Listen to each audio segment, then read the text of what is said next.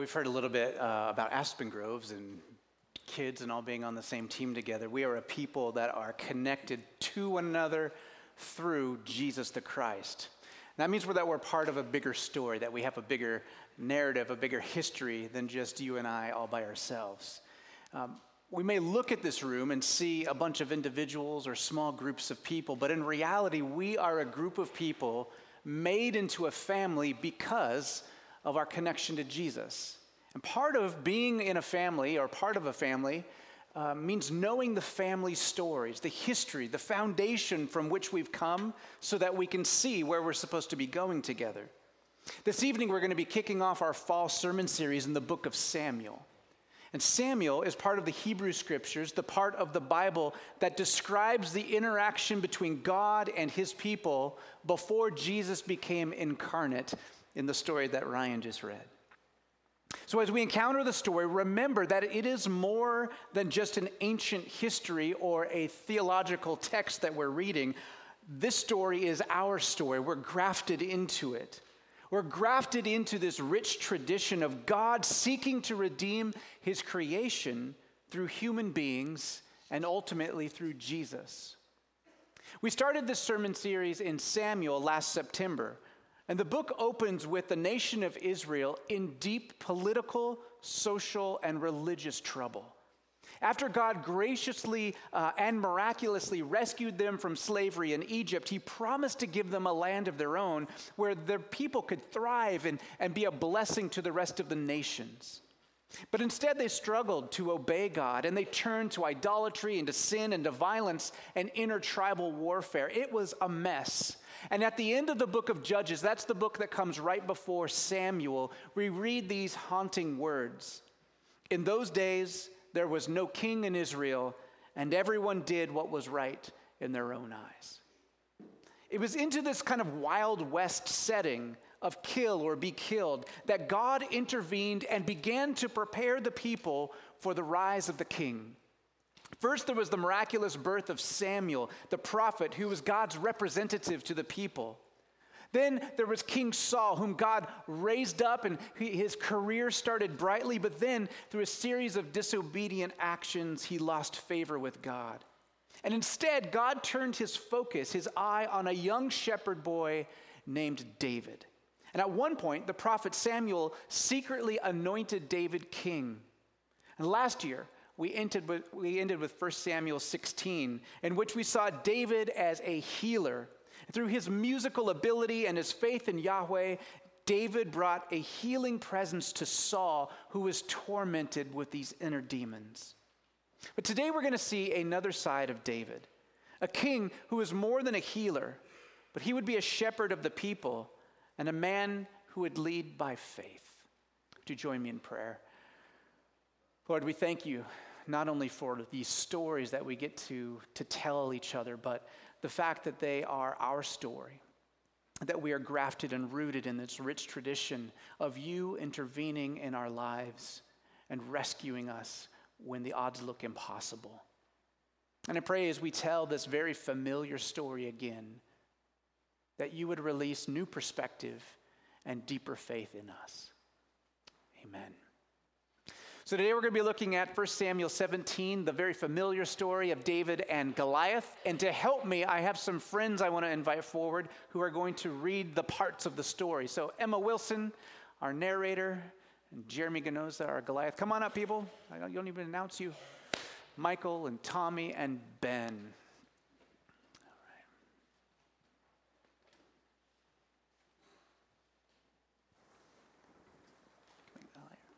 Better? Huzzah. Now the Philistines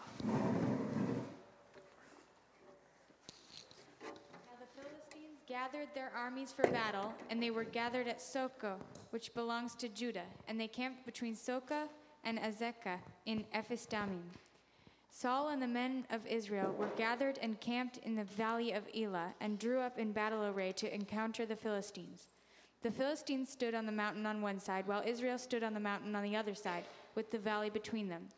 Then a champion came out from the armies of Philistine named Goliath from Gath, whose height was six cubits and a span.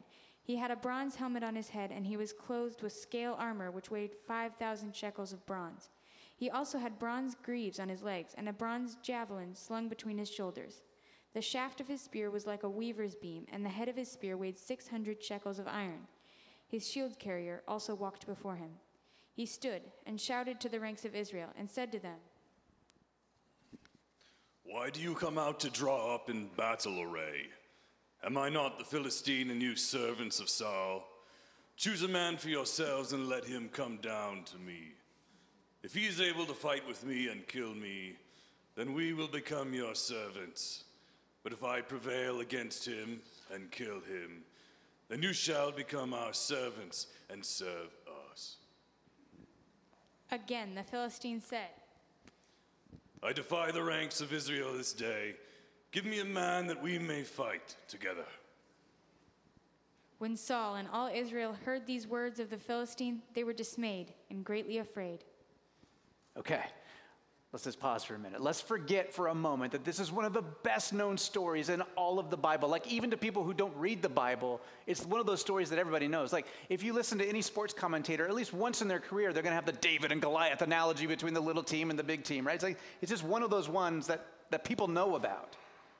But when we start with cliches, we almost always will miss the main point of the story. So I'll tell you now the main point of the story is not believing you can do anything, or it's not the power of positive thinking against insurmountable odds. We'll get to all those points later on, but for now, I want you to consider the scenario that you've just heard. The Philistines were a sea people who went to Palestine and Syria around 1200 BC. They are probably the group of people responsible for the fall of the Hittite Empire, and they're associated with the same people, Aegean people, Greek people, who were in the Battle of Troy. So that's like your Philistine ilk coming out of that line of people. Now, regardless of their origin, they were known to be a formidable military adversary. They were a constant threat in the side of the Israelites. And in fact, the people, Israel, they primarily wanted a king, begged God for a king to beat up the Philistines. Even though Yahweh had been doing that job flawlessly, like Yahweh had never lost a battle against the Philistines up until 1 Samuel, right? So then they have this King Saul. Now, as, as was often the custom in Aegean type warfare, they would sometimes propose that, hey, you put your best champion out, we'll put our best champion out, and we'll save a lot of bloodshed on the battlefield, and whoever wins, you know, we'll kind of call it uh, a, a, win for the whole team. Now, if you had a, a champion like Goliath, that would be a really good deal, right? Um, this dude was massive, and single combat for the Philistines would have been just a no brainer. And what about this champion Goliath? Like, what's the deal with this guy? Is he really nine feet plus inch, uh, feet tall? I mean, is that real or is that embellishment? Well, it's certainly within the realm of possibility. Ancient skeletons have been found numerous times, ranging from seven to nine feet. And while rare, they show that such people actually did exist in history. The Bible records numerous occasions uh, of various descendants of the Nephilim and the Rephaim who tormented people through their size and their strength. In fact, the conquest of the promised land in the book of Joshua and Judges was largely a war against these types of descendants of the Nephilim. The largest man ever recorded in Scripture is likely King Og, who had said he had an iron bed 14 feet long, which puts him at about 10 or 11 feet tall. And then outside the biblical narrative, we see many other ancient writings, Sumerian, Babylonian, and Egyptian, plus Greek texts, writing of champions about uh, of the same size and strength of, of Goliath type people. In fact, many of you have read uh, the Enuma Elish, and Enkidu is one of these type of superhuman people. And these superhumans were champions of epic feats and are so widespread in both literature and archaeology that it would be well within the realm of possibility and rationality to assume they could have existed. Now, regardless of Goliath actual size and strength. One manuscript, uh, the Hebrew manuscript, says he was nine foot six. Uh, a Greek manuscript says he was six foot nine. Um, but we all know, well, maybe you don't know, that ancient people were around five five as an average. So whether you're nine six or you're six nine, that's a massive person. That's like me and Tommy. Like, yeah, it's, it's worse, worse than that. The, more like more like Marcus. Yeah, yeah, Mar- yeah.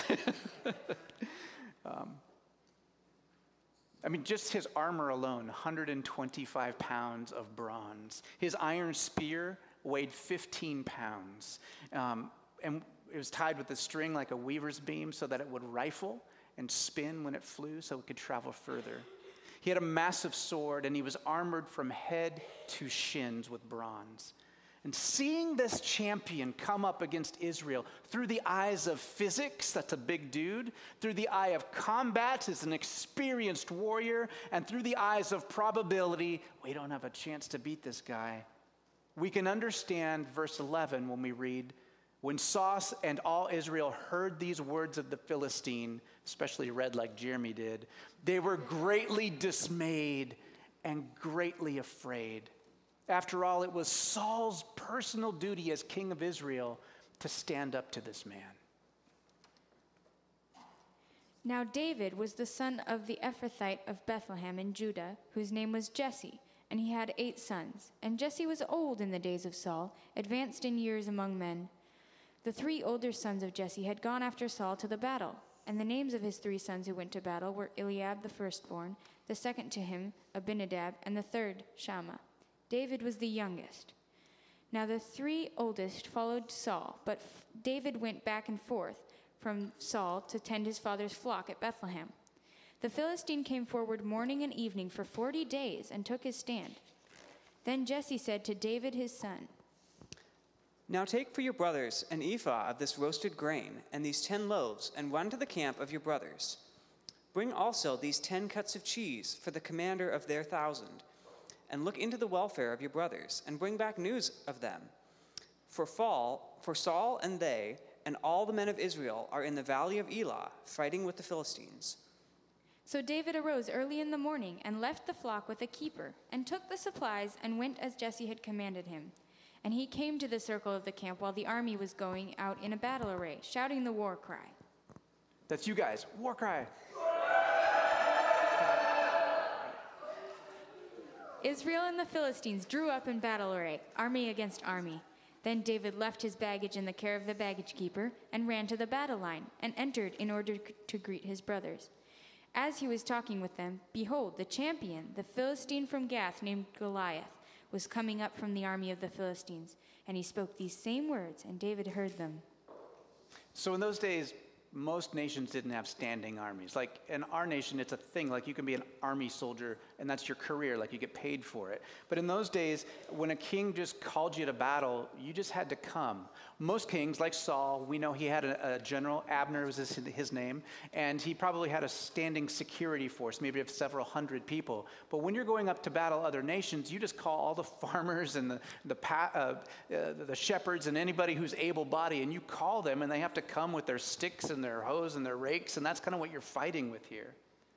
Um, and that meant that when the king called you up, there's no ration set aside for you, there's no paycheck. And so you had to have family members come and deliver food and clothing and shelter and things like that. You had to be supported uh, by your own means. It's kind of a bum deal.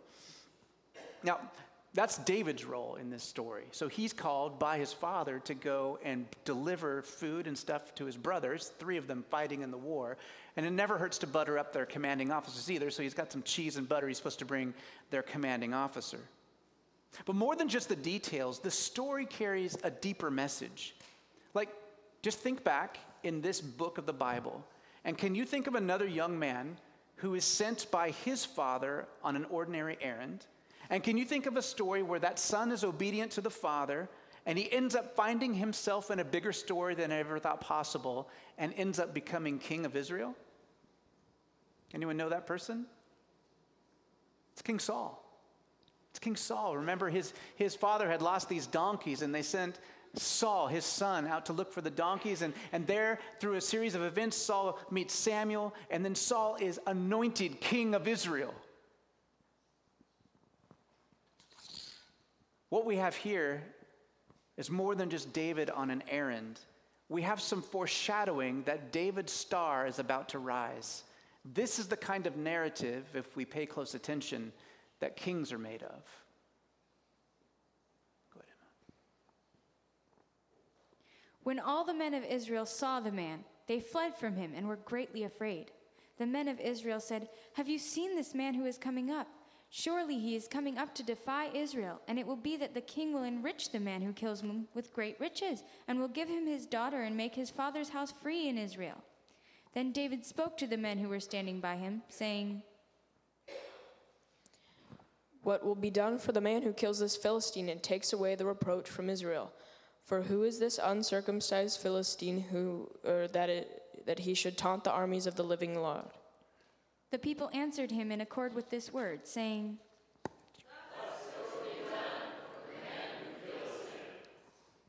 Now Eliab, his oldest brother, heard when he spoke to the men, and Eliab's anger burned against David. And he said, Why have you come down? And with whom have you left those few sheep in the wilderness?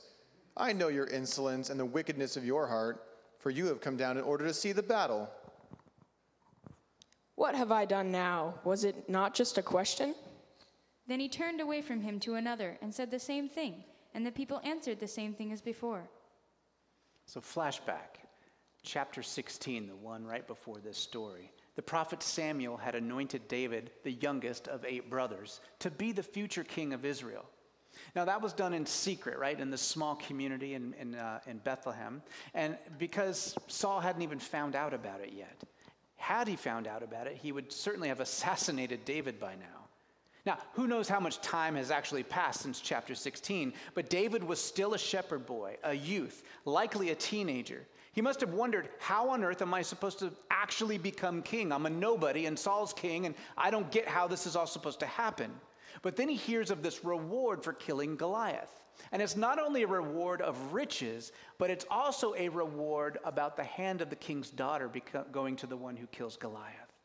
And he must have wondered could this be my ticket? If I kill Goliath, is this my way into the royal family?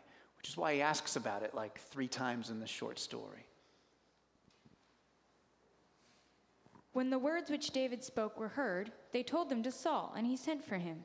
David said to Saul, Let no man's heart fail on account of him. Your servant will go and fight with this Philistine. Then Saul said to David, You are not able to go against this Philistine to fight with him, for you are but a youth, while he has been a warrior from his youth. Your servant was tending his father's sheep when a lion or a bear came and took a lamb from his flock. I went out after him and attacked him and rescued it from his mouth. And when he rose up against me, I seized him and his, by his beard and struck him and killed him. Your servant has killed both a lion and a bear, and this uncircumcised Philistine will be one like them, since he has taunted the armies of the living God. The Lord who delivered me from the paw of the lion and the paw of the bear will, be deliver, will deliver me from the hands of this Philistine. Go, and may the Lord be with you. Then Saul clothed David with his garments and put a bronze helmet on his head, and he clothed him with armor. David girded his sword over his armor and tried to walk, for he had not tested them. Now, Saul cannot believe that David would be a match for Goliath. And I think the reason for that is he's looking at David and he's looking at Goliath through the eyes of the flesh. All Saul could see was a Philistine champion and an Israelite shepherd boy. Chapter 16 already sets us up for this error in Saul's vision. In that text, we remember that Samuel assumed one of David's older brothers was the one God wanted to be king. These brothers were taller and stronger and more experienced in the world, but the Lord said, Do not look at his appearance or the height of his stature. God sees not as man sees, for man looks at the outward appearance, but the Lord looks at the heart.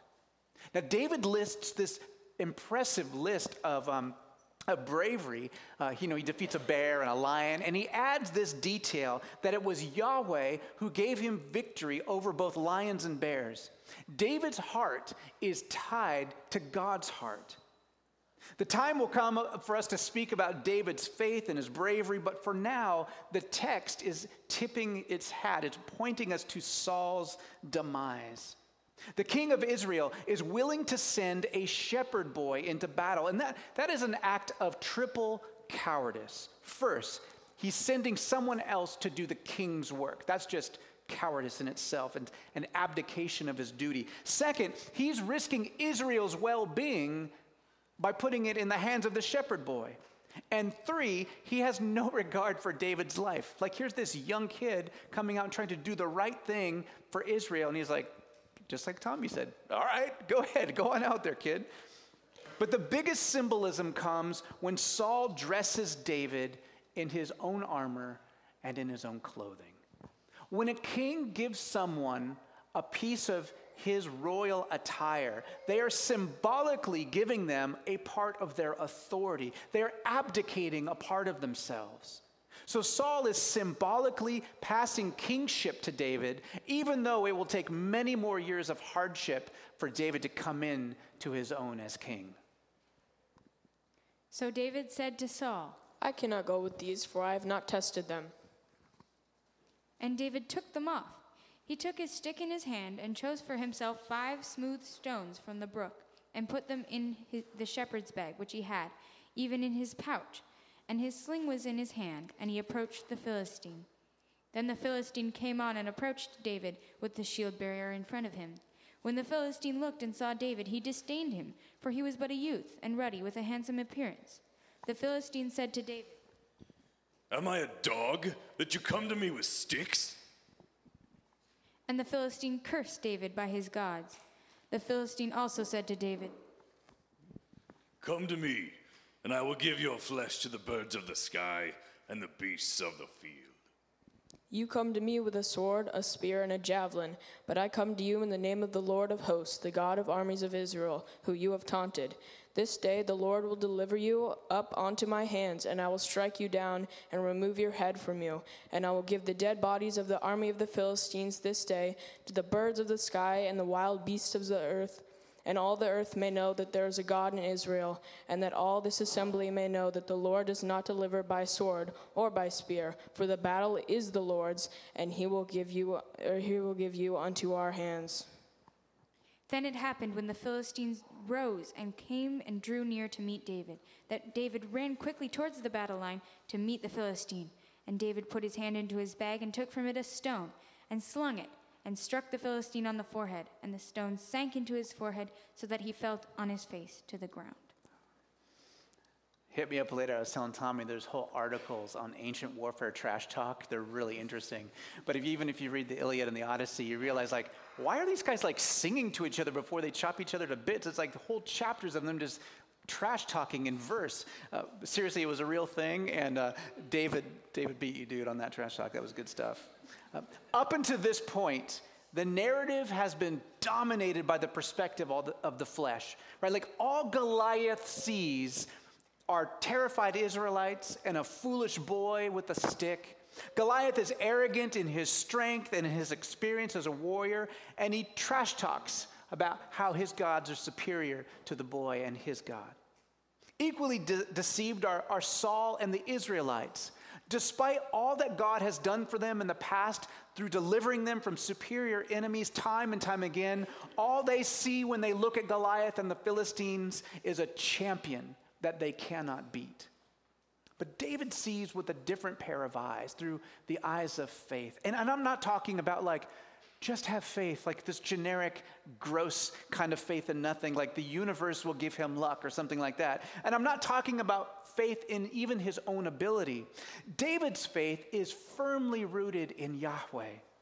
David sees a champion, all right, but it's not Goliath. David sees Yahweh as his champion, as the Savior of Israel in the past and the Savior of Israel in the present. See, so many times people interpret the story as an encouragement to just, just have faith and God will defeat your Goliath in life, like, and then you get to make up whatever your Goliath is. It's crazy, right? But, but this is not about some kind of holy pep talk. This is a story that encourages us to see our true champion, Yahweh, and to trust him in the midst of a world that is evil and corrupt, full of pain and full of suffering.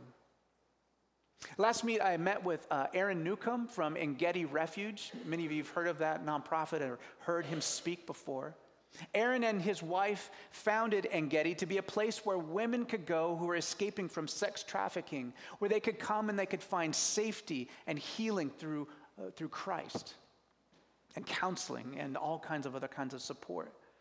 And when they were first looking at this horrible issue of sex trafficking. First, they were appalled that it's happening in America. Second, appalled that it's happening in Whatcom County. And they would go to conferences, uh, Oklahoma, and different places like that, where they would hear groups of people trying to fight sex trafficking. And one of the common things that Aaron kept hearing is that all of the emphasis was on awareness and prevention, which is fantastic. But then he started asking questions. Well, like, what about what is going on for the women who have already entered into sex trafficking and are trying to find a way out? And time and again, whether it was from Christians or non Christians, he heard the same thing. Oh, they're too far gone. There's nothing that can be done.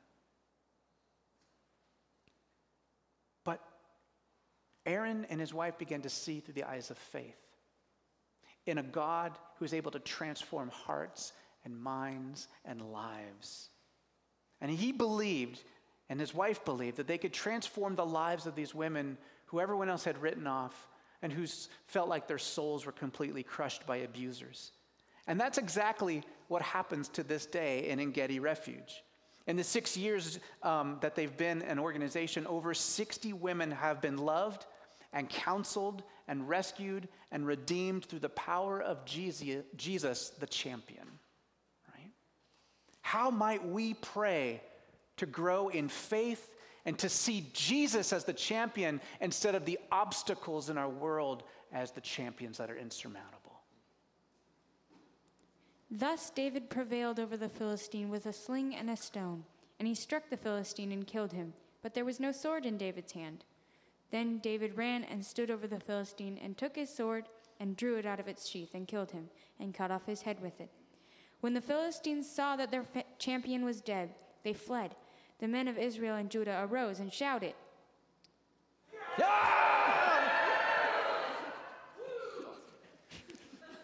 the men of Israel and Judah arose and shouted and pursued the Philistines as far as the valley and to the gates of Ekron. And the slain Philistines lay along the way to Shaaraim, even to Gath and Ekron.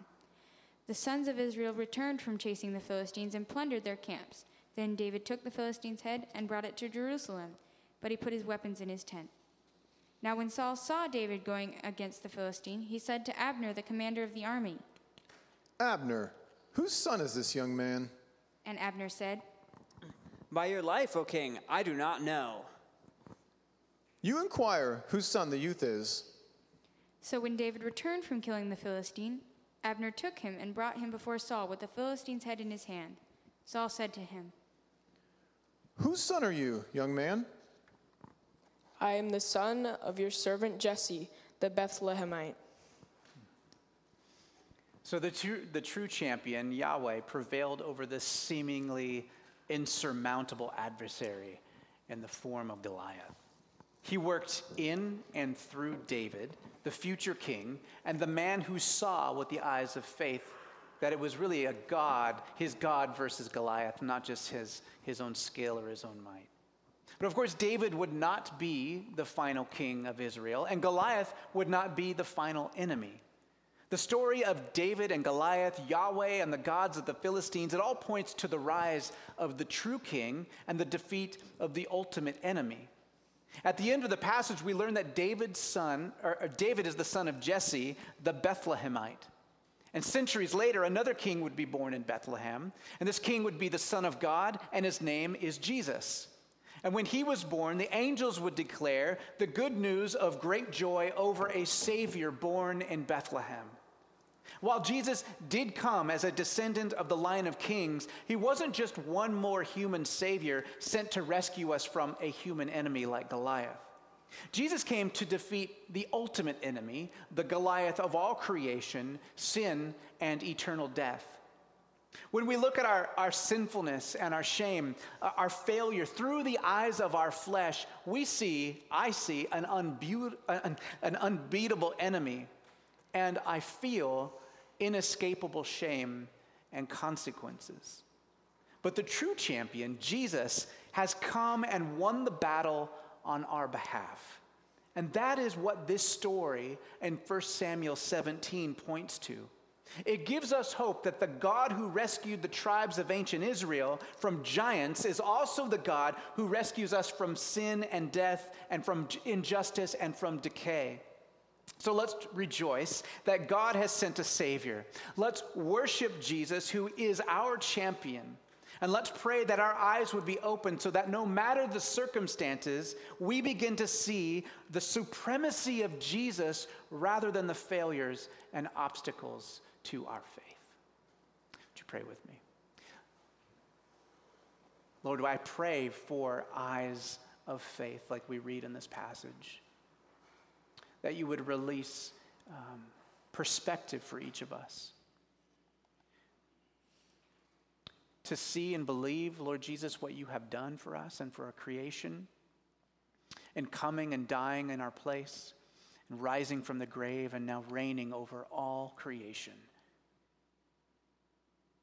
Help us to hope that you have um, rescued us. Help us to put our faith in that. And help us to hope for the new creation that is bound to come in your timing when you make all things new. Bless you, Lord. Amen.